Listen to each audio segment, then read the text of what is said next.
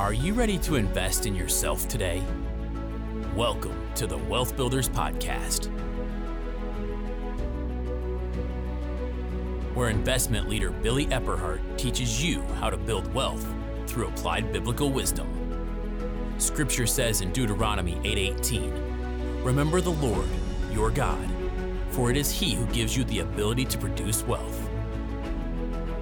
At Wealth Builders, our goal is to teach you how to build wealth through applied biblical wisdom in your finances, your business, and your investments.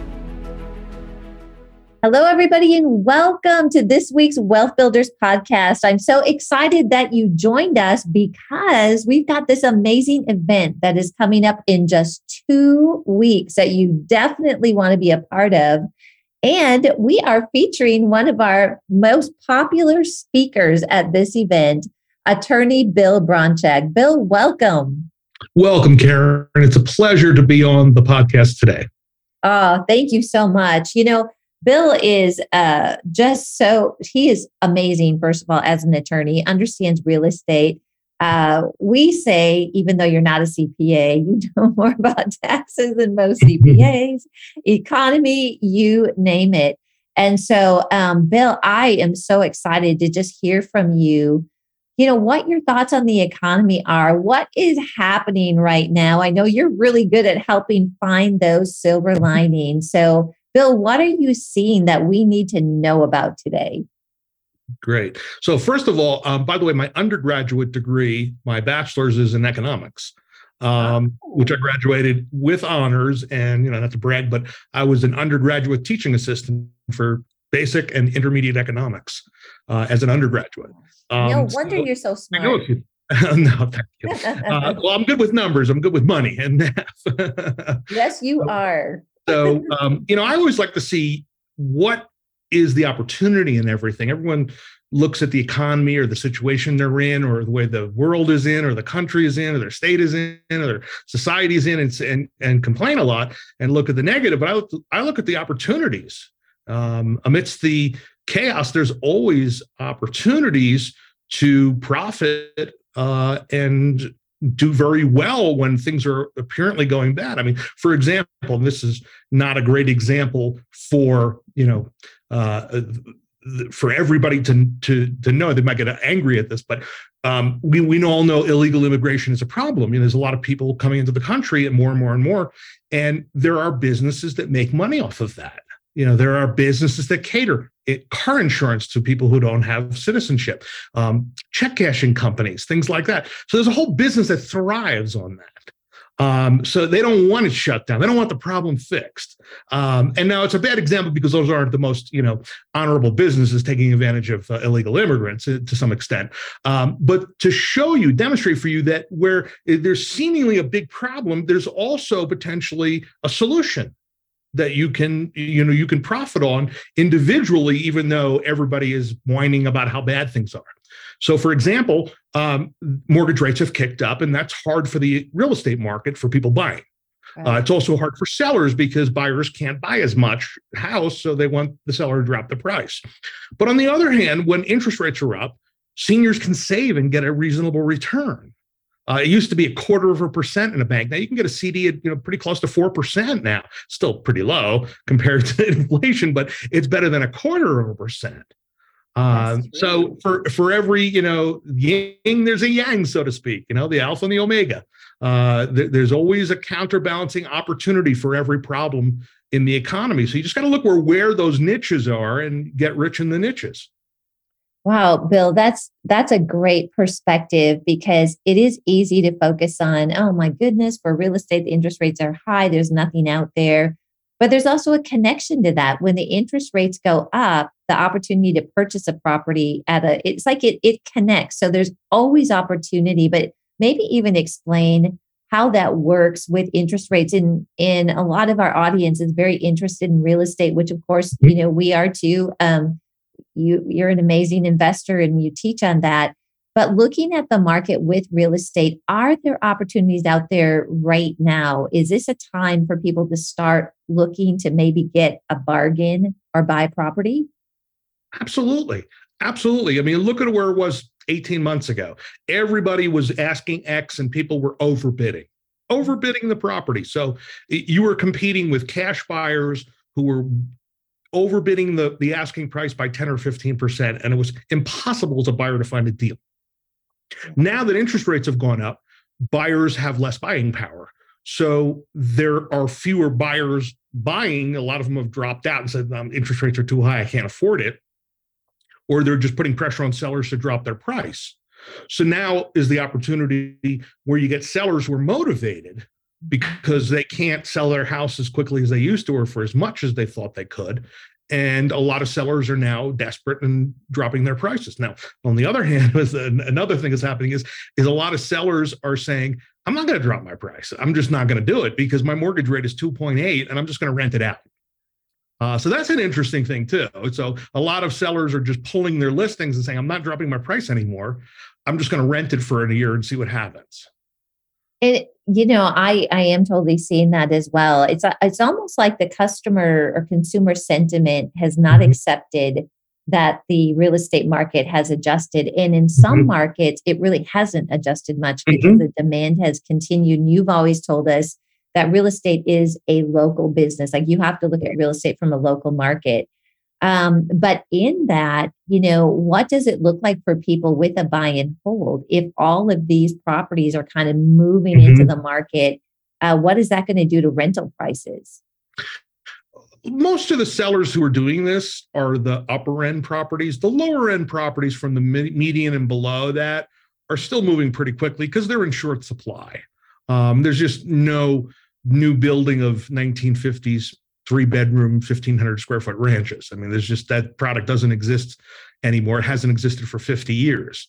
So if you're selling one of those, you have no problem selling them. Uh, no problem if you're a landlord renting them.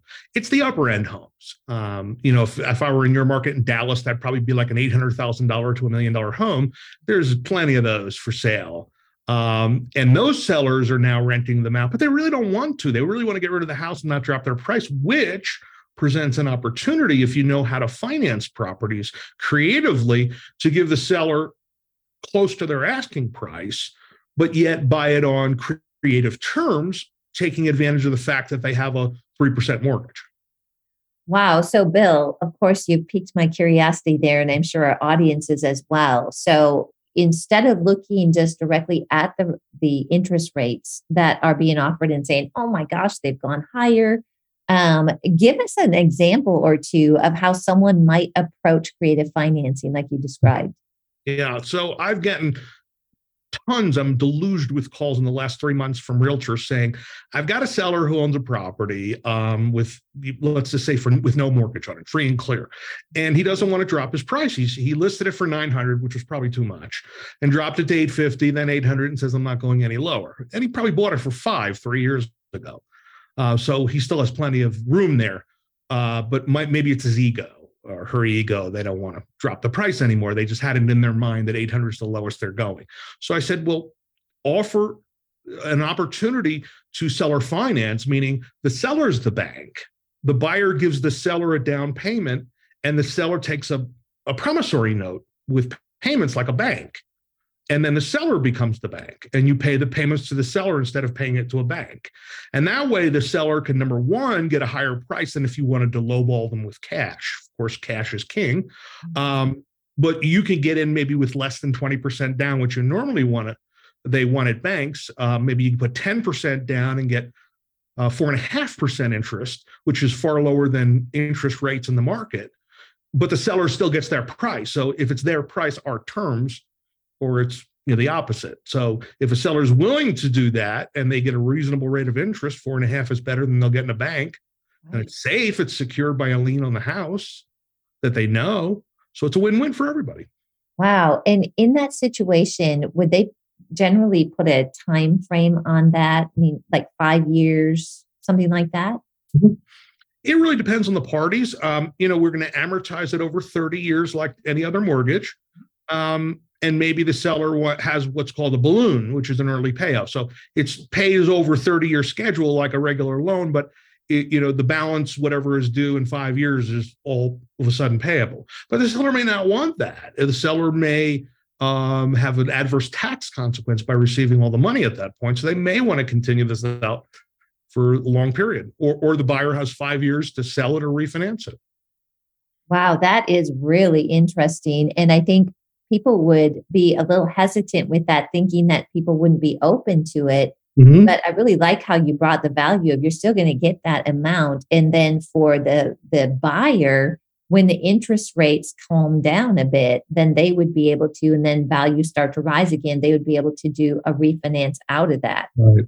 Right. And it, it really is a good situation for a seller who's, you know, a seller, if you can contact, um, for example, you can buy lists of people whose listings have expired with a real estate agent and then contact those people directly. And now you've just added 6% to the value of the deal by omitting the realtor.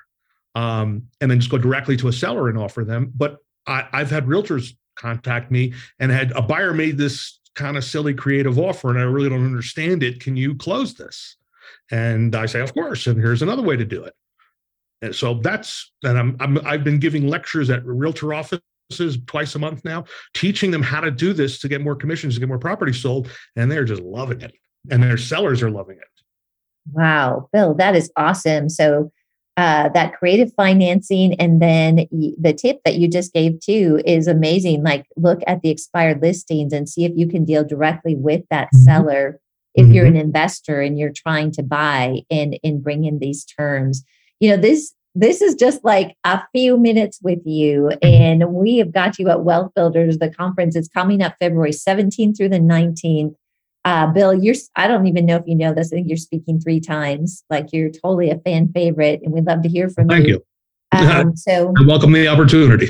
Oh, it's just great to have you there. So uh, if you listening have not yet purchased your tickets, I want to encourage you to do that. The in person is, wow, filling up very quickly. And there's still some tickets left for that. It is wealthbuilders.org forward slash events. Uh, you can also join us by live stream, and it is the full weekend starts on Friday evening, the 17th, goes through uh, early afternoon on Sunday. And I just encourage you to be a part of this. If you're looking at growing wealth God's way, and you're trying to navigate through what's happening with the economy, inflation, pending, you know, threats of recession, this is going to really help you be encouraged and find those opportunities. Um, Bill, could you talk also a little bit about what is happening with inflation, pending recession? You know, there's there's I was just opening the news this morning. There's always some investigation that's happening. It's like, where is this going? It's becoming noise. Um, there's so many investigations. Well, looking, you know, broadly at the economy, um, if that's a word, um, we look at uh, interest rates, you know, have fairly stabilized in the sixes. They've actually dropped a little bit. They hit seven and a quarter, so now they're down in the mid sixes. Um, interest rates uh, from the Fed, they've seemed to come almost to a balance, maybe a couple of small quarter point uh, raises, but that doesn't always raise the mortgage rates, by the way. The mortgage rate is based on the long term bond yield, what long term bond investors expect. And what's interesting is we were looking this morning, and the adjustable rate mortgage, which is usually a lower rate than 30 year fixed, is actually higher than the 30 year fixed. That means that the long term bond expect, uh, investors expect interest rates to drop. Uh, inflation is still a big number. Um, it's probably not the real number that they're giving us. It's probably not the real number because we know. I mean, going to Costco, my my card is only half full and it's still four hundred dollars. Um, crazy, yeah. Everything has gone up. They say nine percent or eight percent, but that's absurd. Uh, and gas prices have, if you notice, just shot just back up about seventy five cents. Um, conveniently went down 75 cents before the election and now are back up 75 cents. Isn't that magical how that works? Um, but um, you know, obviously things are tough because the number of uh, people who are defaulting on their mortgages is way up. Uh, foreclosures are going to start coming big time this year. Um, and the reason is for that is because the cost of living has gone up so much that effectively everyone's gotten uh, a wage decrease effectively. So wages are going up. You see McDonald's offering $18 an hour to start, which you know used to be 11 or 10. Um, but on the other hand, people's cost of living has gone up so much that they're still netting less. and that's causing people to prioritize, you know, feed their family first, pay their mortgage second. And unfortunately, it's leading to defaults, which again, depending on how you look at it, good or bad, it's an opportunity for investors uh, when there are foreclosures to pick up. You know, we when we were talking about this and seeing the difference between what's happening now uh, compared to the 2008 2010, one of mm-hmm. the outliers that was that there just wasn't as many houses on the market at this time compared to what was happening back then. Is that still the case, or what are you seeing with the uh, number yes. of houses on the market? Yeah, so supply and demand is what it's all about, and supply and demand in local neighborhoods. That's what determines values going up or values going down. It's not the housing numbers nationally. That's that's a, that's a false number because real estate is all local. It's not like investing in gold where it's all the same product wherever you go. Uh, real estate is local about how many houses for sale versus how many buyers. Or if you're a landlord, how many houses for rent versus how many renters. Um, so what we're seeing is that the number of houses, the inventory, is dropping again. It went up uh, last spring as the interest rates went up, uh, doubled in some markets, but it was already so low in the begin with for the last eight or nine years. Um, for example, Denver is normally about you know 25,000 homes for sale. In 2009, we hit 35,000. So it was way oversupplied, which caused the drop. Right. It's very simple mathematics. Now, uh, oh, by by 2020, we had dropped as low as 2,000 homes. Uh, wow. Uh, some even 1,500 homes some months. Um, so then it doubled. It went to 4,000 homes, and everyone freaked out. But they don't realize it's still one fifth of normal. now it's falling again because, like I said, people are are are taking their houses off the listings because they don't want to drop the price anymore. They're deciding to rent them. So we've we've got to drop again. And again, fewer houses, same amount of buyers. If interest rates continue to fall, prices will stabilize or even go back up again. It's hard to tell. It's we're in uncharted territory here. Yeah, it really seems like it. Um, there, there's some things from history that we know, like even looking at interest rates, where if some people all they knew was really the two, two and a half, three percent mm-hmm. environment of interest rates. But those of us that have been around a while, right. um, the interest rate environment that we're in today is actually more normal. It's more normal because um, statistically, over the last uh, 60 years or so, they've been keeping interest rates uh, calculated, the, the average is about seven to eight percent. So we're still below normal. Um, those of you who remember the early 80s and the late 70s when, when, when you bought a home at 15% or 14% interest and commercial property at 23. Uh, people still made money then. When I got started in 1991, uh, the interest rate on an investor mortgage was 10%, and I still made money. Wow, and that's that's really knowing what to look for. Hmm. Uh, we have a lot of what I call safety rails for people, just some guidelines, industry standards um, that we cover. And Bill, you're a part of the Wealth Builders Real Estate Coaching Program and actually the business coaching as well. Um, so, like from your perspective, you know, what would you say to people that are wondering about attending the Wealth Builders Conference? Well, the first thing is live is always best. The energy in the room, the presence of God, the presence of all these wonderful people is it can't be replicated online. Uh, if you, if you have no choice, you watch online. But if you could be there, really be there, and and it's not just um, what you learn; it's who you know and who knows you. The person sitting next to you could be the person that brings you the opportunity of a lifetime for a business transaction, or vice versa or partners with you or funds you or you fund them in some business transaction or real estate transaction. You just never know. So if you can attend live, really attend live. Plus, you can ask questions much more easily. We, we do take questions online we from do. the online audience, but it's easier when you raise your hand. You're right. Yeah, there. exactly. So We're there yeah. too. Um, all yeah. of us, like the speakers and coaches, uh-huh. and we love to visit with people. I agree.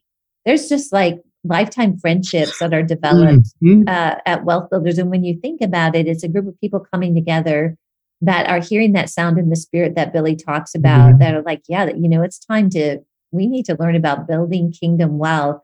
and creating generational wealth and leaving a legacy. And I just can't think of a better time for people to really learn about this, get around like minded people. Here, uh, you know, it's ever all based on the foundation of the Word of God. What does God have to say about this? And Billy was telling me, Bill, that he's going to be teaching on some things that we've never heard. Can you mm-hmm. imagine that?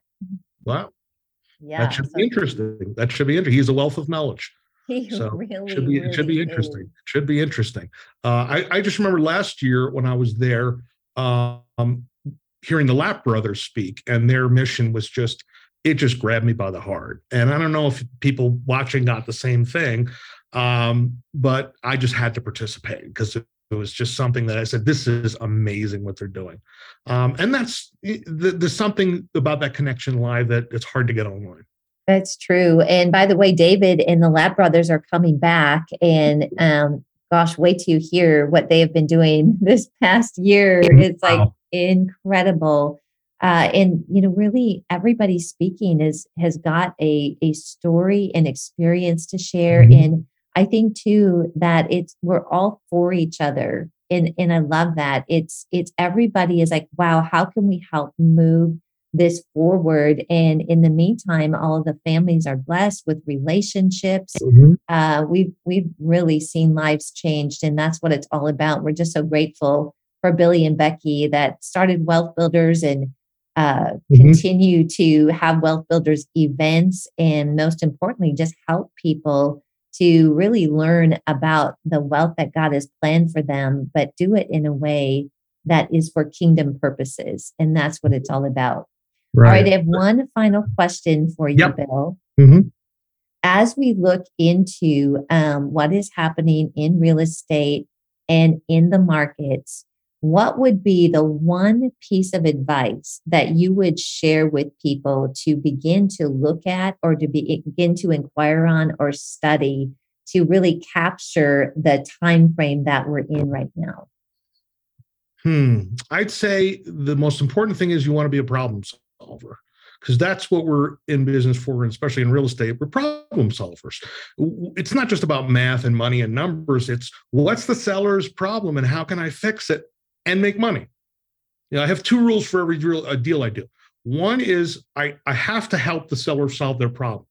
And number two, I have to make money. It's not a charity business. I have other charities I give to, but my real estate is not a charity business. Uh, it's a profit business. So both of them. So I can't just make money and then take advantage. That's no good. And I can't just help them and make no money. So it's, it's got to be a win-win for for the transaction. So being a problem solver involves just learning more than the you know the square peg in the, in the square hole. Uh, you have to think outside the box and learn new ideas, like we'll be talking about at the at the uh, event. And um, the more tools you have in your toolbox, um, I think the more able you are to solve people's problems. Thank you so much, Bill. Hey, and if someone's listening to this and they want to get a hold of you, what's the best way for them to connect with you? My website is legalwiz.com. That's W I Z without the H, legalwiz.com. Um, and um, I have tons and tons of videos, articles, podcasts, webinars, uh, all kinds of free downloads and a free real estate starter course um, that they can get uh, started with right away. Awesome. You, if, if you've not uh, connected with Bill, I really encourage you to do so. And Bill, thank you so much for being on today. And uh, thank all of you for tuning in to this podcast on a weekly basis. You know, we're seeing significant growth. We know that this is catching on, it's providing information for people they want to hear. And we would love to see you in person. Again, it's February 17th through the 19th. It's in Denver, Colorado. And to learn more, go to wealthbuilders.org forward slash events. So, Bill, thanks again for being a part of this today Thank and for you. being part of our conference. My pleasure. And thanks all of you. And uh, God bless you and make it a great rest of the day. We hope you learned something of lasting value today from this Wealth Builders podcast. If you'd like any tools, teachings, or resources mentioned in the podcast, you'll find them online at wealthbuilders.org. Wealth Builders exists to teach you how to build wealth through applied biblical wisdom in your finances, your business, and your investments. Wealth Builders is a nonprofit organization. We depend on your donations to keep this podcast running. Please consider donating to us on wealthbuilders.org.